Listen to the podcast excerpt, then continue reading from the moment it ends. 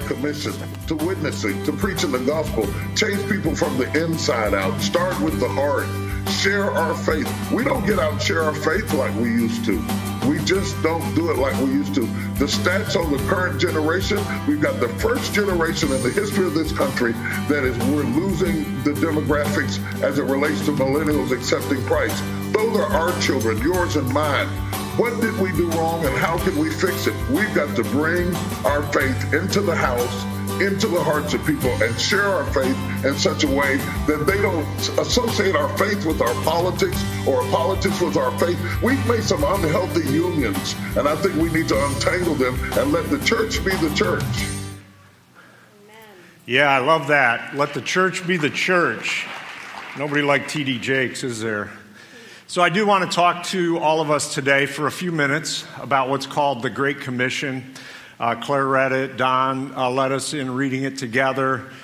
Um, but I want to expand it a little bit where we're going to go with this. Um, question to start out is simply this Have you ever thought about uh, if you gave a speech um, at the end of your life, knowing that it's kind of the final thing that you're going to say to somebody? Have you ever thought about that? Course, one of the things we would think about is you'd think about who you were saying it to, right?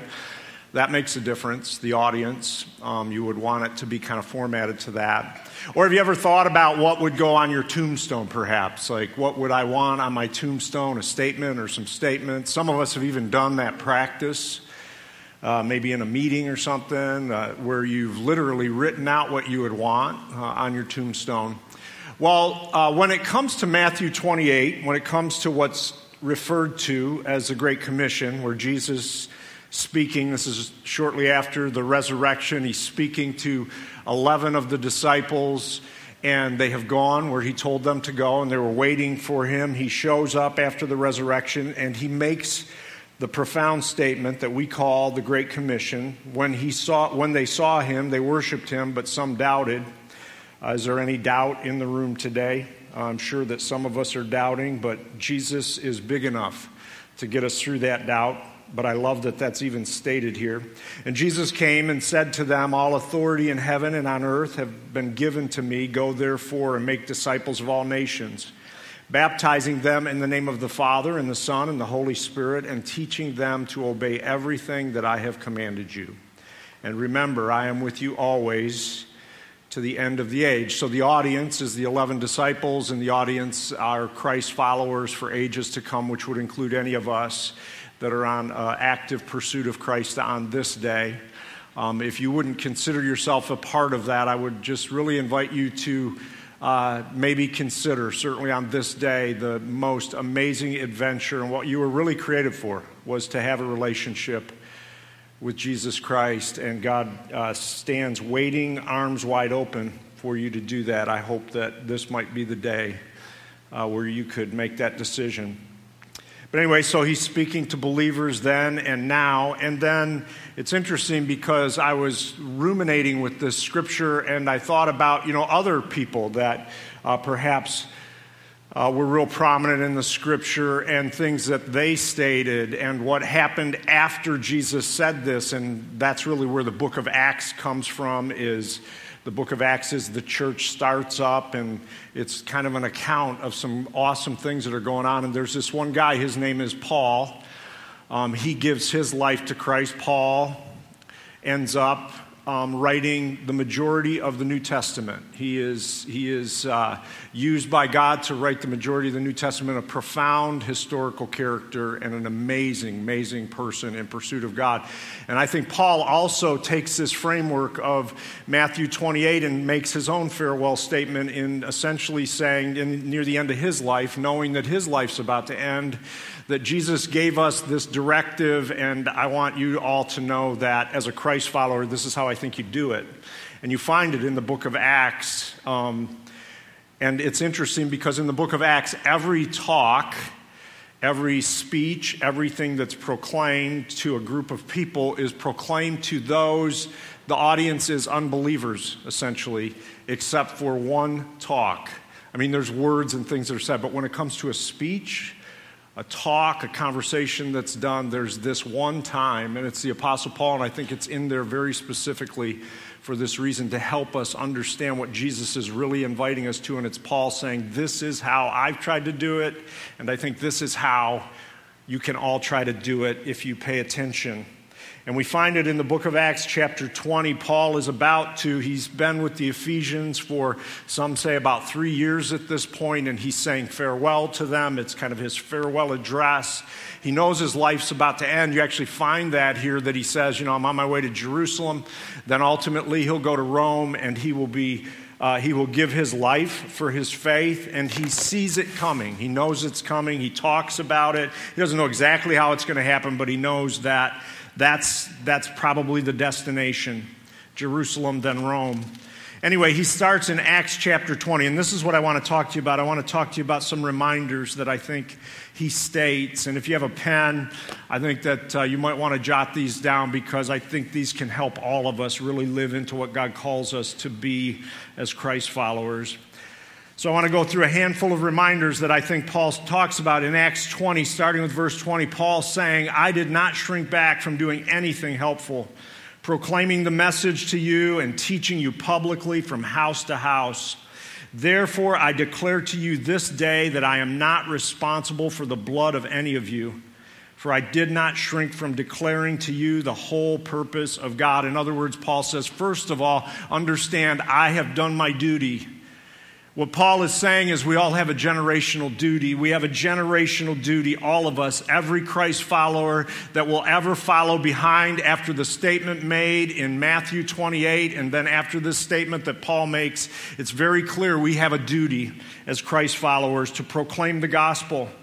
Paul makes this interesting statement. He says, I'm not responsible for the blood of any of you. It's in reference to a scripture in Ezekiel 33 8, where the Bible says that everybody lives in iniquity and that those that die in their iniquity will be separated from God. However, those that don't tell people that they are living in iniquity, that understand that people are living in iniquity, will be responsible for the blood of those that will die in their iniquity. So Paul is referring to that. He's saying, Listen, I have done my duty, I've done my best to proclaim the gospel to this generation. Not to every person on the face of the planet, but every person that's a part of my generational connection. This generation of Christians, Keith Green used to say, is responsible for this generation of people. Over 20 years ago, there was an earthquake. Some of you are old enough maybe to remember it. It's, it, it was in the Northridge area, just outside of LA. Um, and it happened in the middle of the night, early morning, I think somewhere around 4:30 in the morning. And there was one story that was amazing that happened. There was this guy, he said he was driving down the freeway, and the car in front of him, he was watching their taillights, and all of a sudden the taillights disappeared. And he thought it was curious, and he slowed down as he approached where he saw the taillights just stop. And as he got closer, he realized that the part of the freeway had just dropped off. It was, it was totally open. And the car had been going 65, 70 miles an hour in front of him and just went right off the edge to their tragic death, right off of this bridge over overpass and he said, right away, I thought, oh no, this is, this is a terrible situation. So he right away jumped out of the car and started to wave his arms as cars would come 65, 70 miles an hour. Cars were coming toward him. And he said, the first three or four, he said, I wasn't even sure how many cars came. First three or four cars um, as they saw me, he said, I understand that. It's like right outside of LA, and I'm out in the middle of the freeway in the middle of the night waving my arms 65, 70 miles an hour. Didn't even slow down, went right off the end. And he said, a couple of minutes later, I saw a bus coming my way full of people. And he said, I realized this bus if I don't do something, all of these people are going to perish. And he said he made a decision that if that bus uh, was going over the edge, he was going to go with it. And he started to jump and he pulled his shirt off and he was waving. And sure enough, the bus driver started blinking his lights and started to beep his horn and slowed down. The bus driver got out of, not knowing what was ahead, got out of the bus and he was cursing at the guy and yelling at him. And he says, You need to understand, the bridge is out because of the earthquake. And you are about to die So he, he, the bus driver positioned the bus in a way that would block off people from going into that, that hole essentially in the road. And it, it, it begs a question because the truth of the matter is, is that's really what the gospel's about. The gospel is the good news. It's a bridge. There's this separation for every person that's ever born on this planet. There's a separation. Sin separates us from God. It creates this chasm that must be bridged some way. And the way that it's been bridged is by Jesus going to a cross. And Jesus offers a bridge to the chasm. But if we, if we simply never accept that, that bridge builder, that bridge that's afforded to us, we speed headlong. No matter how we're trying to do our life, we speed headlong into this chasm that separates us from God. And we're called to, because we know what lies ahead, those of us that are Christ followers, we're called to tell people, I understand that there's this hole in the wall, in the road, that if you don't pay attention and if you don't go across the only bridge that's, that's acceptable, you too will perish. See, I, you and I are not responsible for how people respond to the gospel, but we are responsible that they hear the gospel. I can't make you listen to what I say, but I'm called and invited to tell you about the chasm that lies in front of all of us. I've had people before, even Christians. You know, it's interesting in the video with T.D. Jakes where he says it seems like we're not sharing our faith enough. I've had, I think there's a lot of reasons for that in our culture, but I've had even Christians say to me, but other people say to me, Do you really believe, Scott? Do you believe in a literal hell? Like when you read those scriptures about hell, do you believe that? Like there's, there actually is this chasm? You think that there's, you know, the whole, all the scriptures about fire and, and brimstone and the separation and uh, the first thing that comes to my mind is I think, well, Jesus seemed to believe that there was a hell, uh, certainly because Jesus talked about it more than anybody else in Scripture.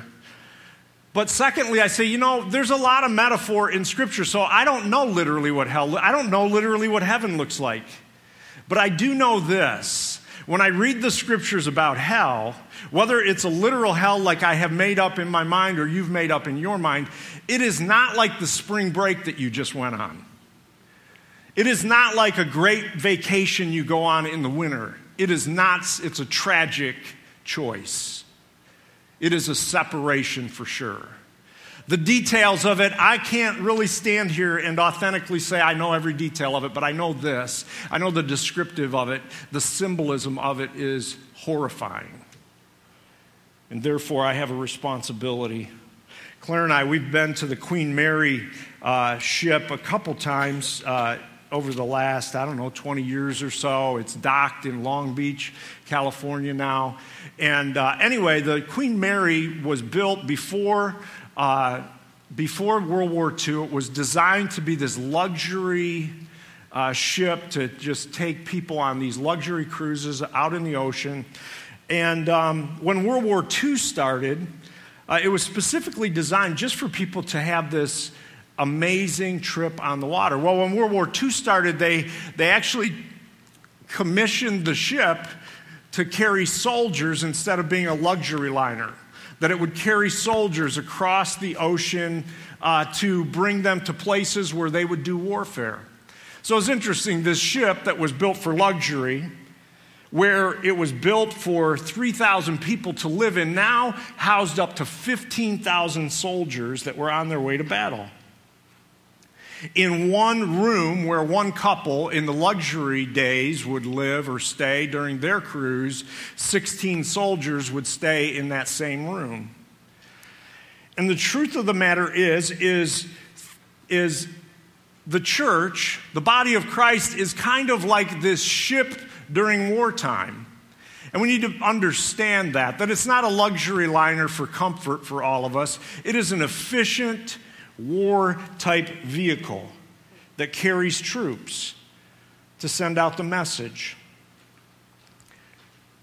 It's not, it's not designed for being a place of luxury, it's designed to be a rescue station for the broken. It's a place that's designed to be a place of resourceful excellence where the gospel is proclaimed and where we realize that there is a war going on for the souls of men and women The second reminder Paul leads us to in Acts 20 is in verse 19. He says, You yourselves know that I lived among you the entire time from the first day that I set foot in Asia, serving the Lord with all humility and with tears, enduring trials that came to me through the plots of the Jews. Paul's, it's an interesting term here. Paul says, I lived and I served the Lord with all humility. That word humility there is a Greek term. It was actually an insult outside of the church. It was a term that was used if you lived in humility. That was a term of you you you just you weren't measuring up. It was an insult to call somebody humble.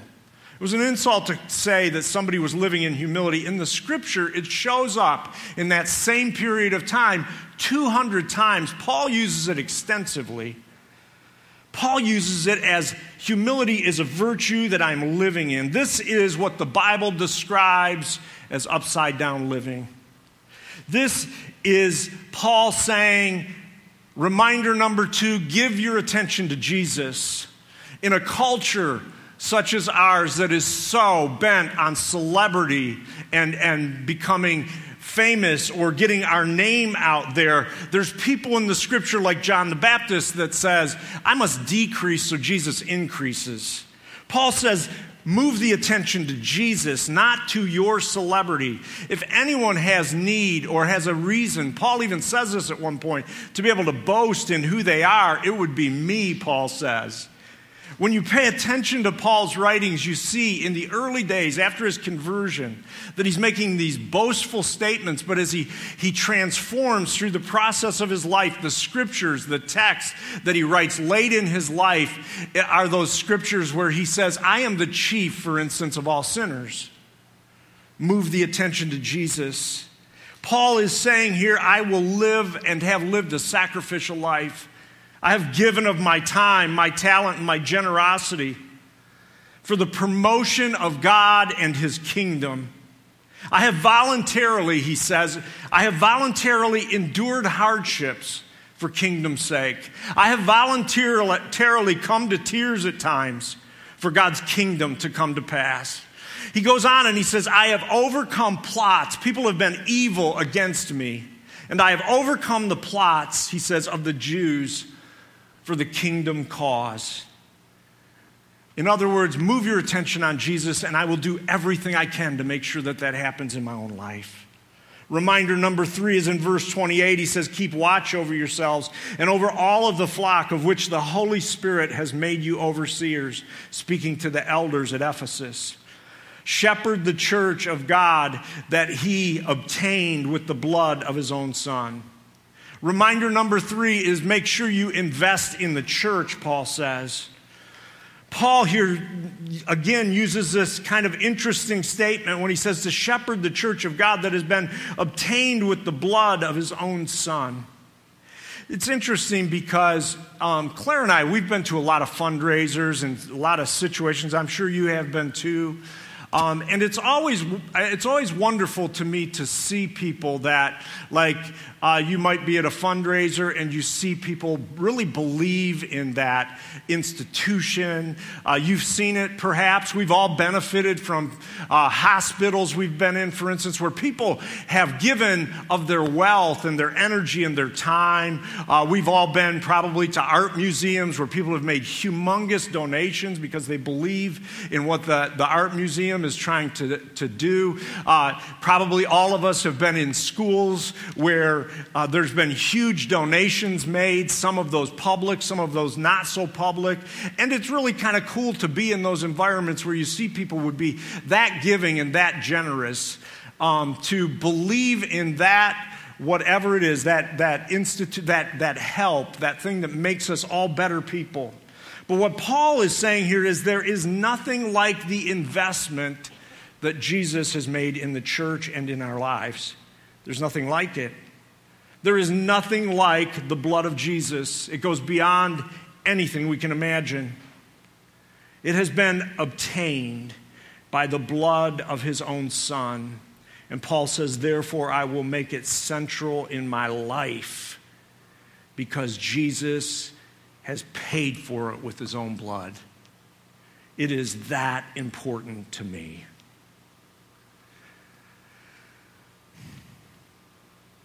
Some of us, sometimes it's easy, and we see it in our culture, it's easy to pick on the church. It's like Jesus is great, but not so much the church. And the truth of the matter is, is the first thing we seem to forget is Jesus came and shed his blood for us as individuals and the church because we needed it. Of course, the church is not a perfect entity. Of course, the church filled with people has brokenness that still happens. But Jesus seemed to think it important enough, and Paul raises the bar here and says, I will make this central and have made this central in my life. See, uh, Jesus uh, and the scripture refers, for instance, to uh, the church as the bride of Christ. Now, I don't know about you, but Claire and I, uh, we would take it like you couldn't say something about my spouse and expect me to fully engage with you well. Do you get it?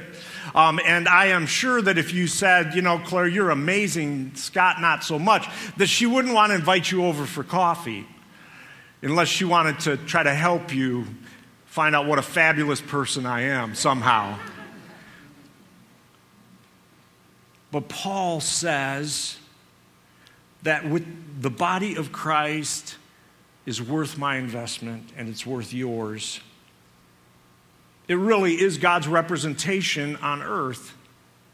When I was a little kid, uh, young kid, we used to do different, you know, joke around, do different things. And one of the things that we would do, you ever try to do like magic tricks? And you would try to bend, did you ever try to bend a fork or a spoon just by like, mm, you know, because you probably saw it on TV or something and you would just like, you know, maybe rub your head, and then when your friends weren't looking, you'd bend it and say, Look! You know, it bent. Well, the body of Christ is connected to the mind of Christ. The scripture says that God is the head. And this amazing body, we, we know that there's got to be some kind of trickery that we, we used to do. Ultimately, I used my hands and my fingers and my arms to bend a fork when I wanted it bent. And the reality of the body of Christ is we really are where Jesus, his will, meets the earth. Now, don't get me wrong, Jesus can bend forks without your help or mine. Jesus could do anything the power of the Holy Spirit can overarch anything that we can even imagine. However, however, there is this uniqueness about the body of Christ that Jesus simply says, You will make the difference on the earth. There are those occasions where things happen where the mind of Christ, where God, the head of the church, does things without us even needing to be involved. But the vast majority of the time, the mind, the head, speaks to the heart and speaks to the shoulders and speaks to the arms and speaks to the hands, speaks to those fingers and says, Go ahead and bend.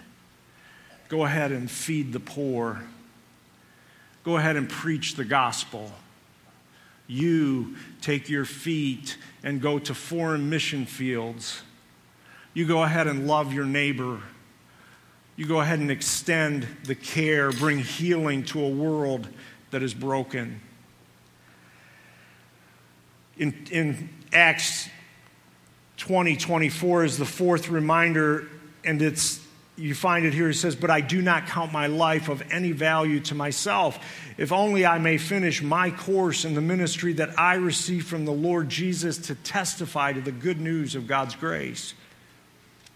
It's interesting because Paul at times uses this personal pronoun verbiage, and he does it here. He says, I would finish my course and that the ministry that I have received from the Lord, that I will testify of that. I will do those things. In other words, I will faithfully follow what the personal assignment is for my life. Not only am I connected to the body of Christ, but I also realize that there is, a, there is an assignment that is on my life, that I am uniquely created in God. God has fashioned me for a purpose, and I will live into that thing and, cre- and encourage others to live into how they are created. See, and this is what happens sometimes is we, we, we trip up, and I think part of the celebrity thing trips us up in this way, is we look at other believers and we start to think, well, I'm not doing what they're doing, or I'm not doing enough, and we forget about the uniqueness and power in our own life, the giftedness that God in His genius sent you to the world to bring to the world.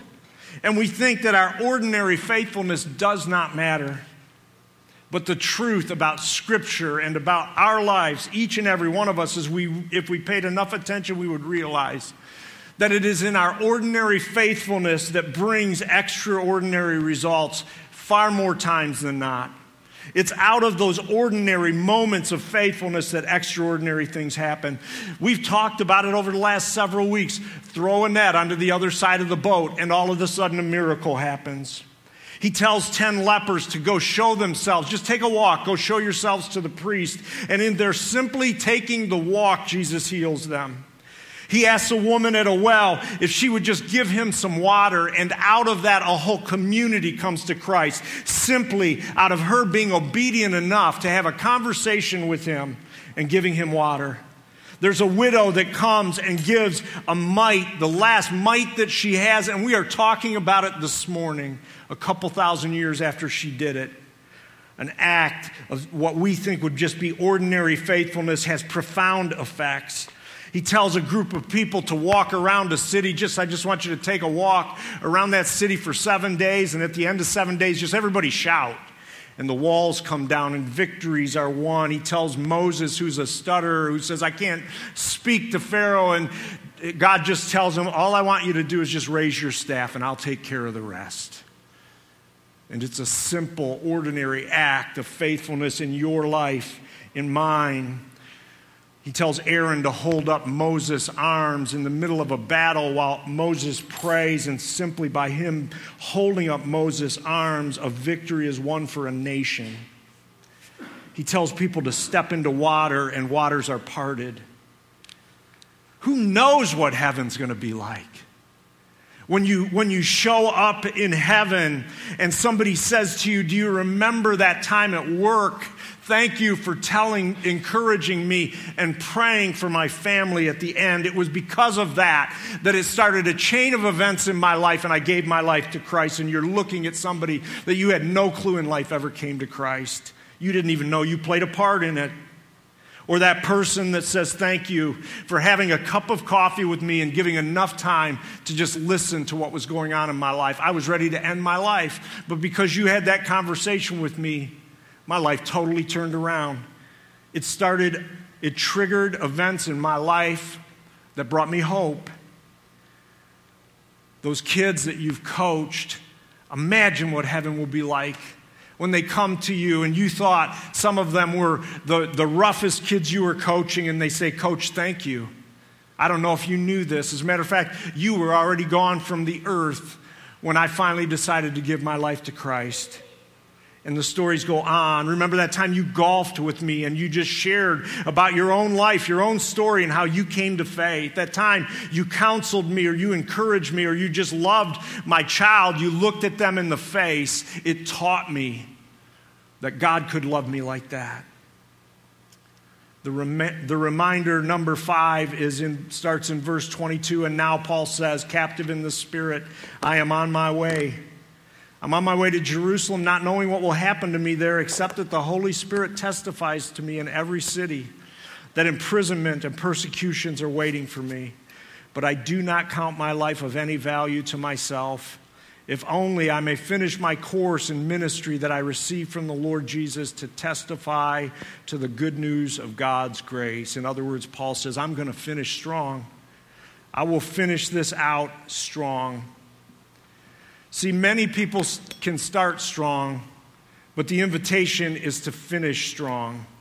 To not just start well, but to finish well. Most important and most impressive are the finishers. And ultimately, Paul brings it back to this thing of generosity.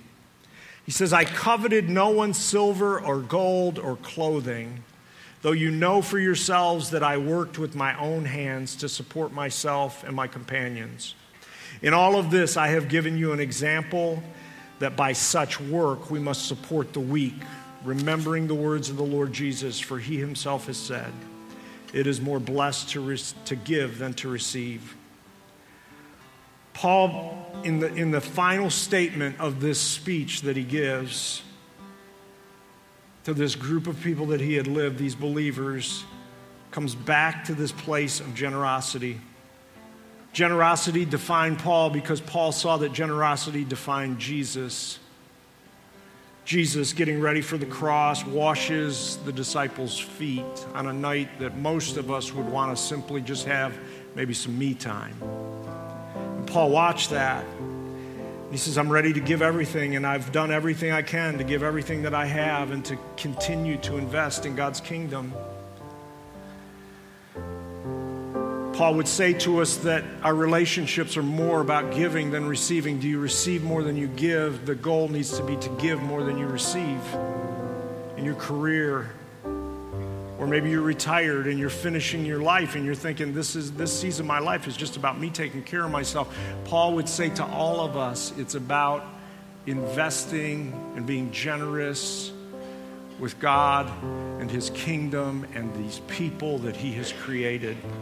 One of the beautiful things that has been happening uh, since the beginning of the year, I had somebody come to me, and of course, you guys have been so generous the chairs and the carpet. You guys, isn't that been amazing that we we received that gift? That you guys were so generous and worked so hard for that. But somebody came to me, uh, somebody that's kind of uh, at the stage of their life that some would say it's time to wind down and not be as generous and or just take care of yourself, take care of all your needs. And uh, this person said to me, said, I, I want this all to remain anonymous, but you know, I didn't really have like this big burden for the carpet and chairs. I felt like that was going to be taken care of, but I really want the mortgage paid off. I just feel like God's spoken to me that I really want the mortgage paid off.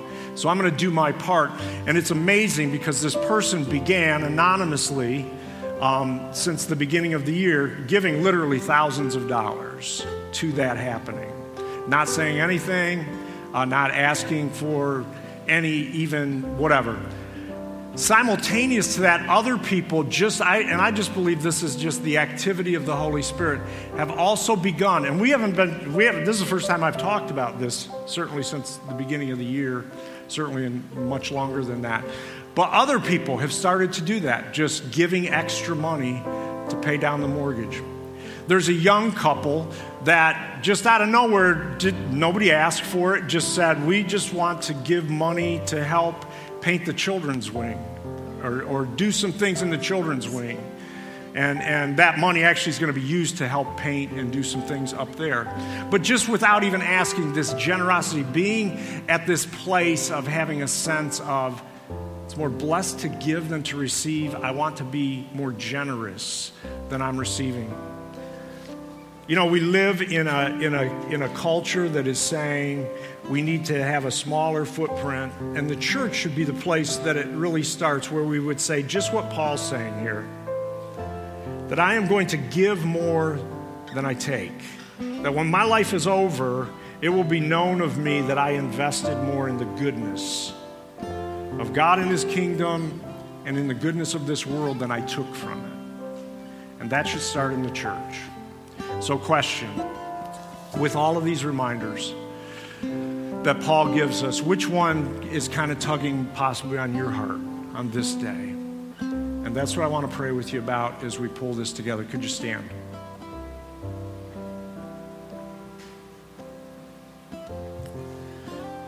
So, maybe for you, you sense a generational duty when we talked about that. Maybe for you, it's at the other end. It's this whole issue of generosity. Whatever it is, God, speak to us even now. Help us to be the kind of people that you have uniquely created for this moment, that you have placed us in this generation. And we do realize the responsibility and also the strength that comes from you. Every provision, every every uh, place in our lives, we, we lean into you and ask that you would do what only you can do. We celebrate the body of Christ. We celebrate the church and the activity all around the world. Even on this morning, we pray miracles will be happening all around the world. And God, help us all to do our part and play our part in this. And we pray, especially on this morning, for those that are around us that are away from you on this day. Help us to clearly communicate your love for them best we can. Help us to do that, God. In Jesus' name, amen. Take my life and let it be consecrated,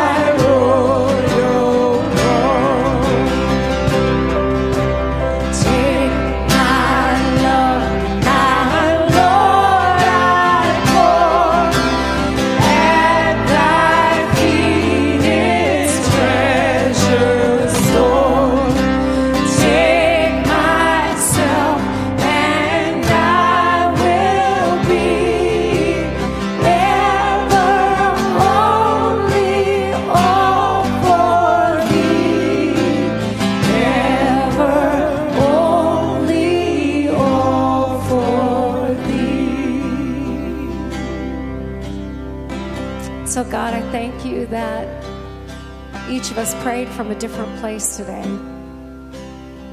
And maybe even began to write our own farewell speech. Or began to wonder what would we want in that farewell speech that would be ours, uniquely ours. The call, the masterpiece call on each of our lives. And so, God, I bless my friends. I pray that they would have an open mind, an open heart, and an open will. And that they would make themselves available to be with you and to wonder and to write speeches and to be with people that you've called them to be with. So bless them, I pray, on Monday and Tuesday and Wednesday and Thursday and Friday and Saturday until we gather again as your church. Amen. Bless you guys. Have an awesome week.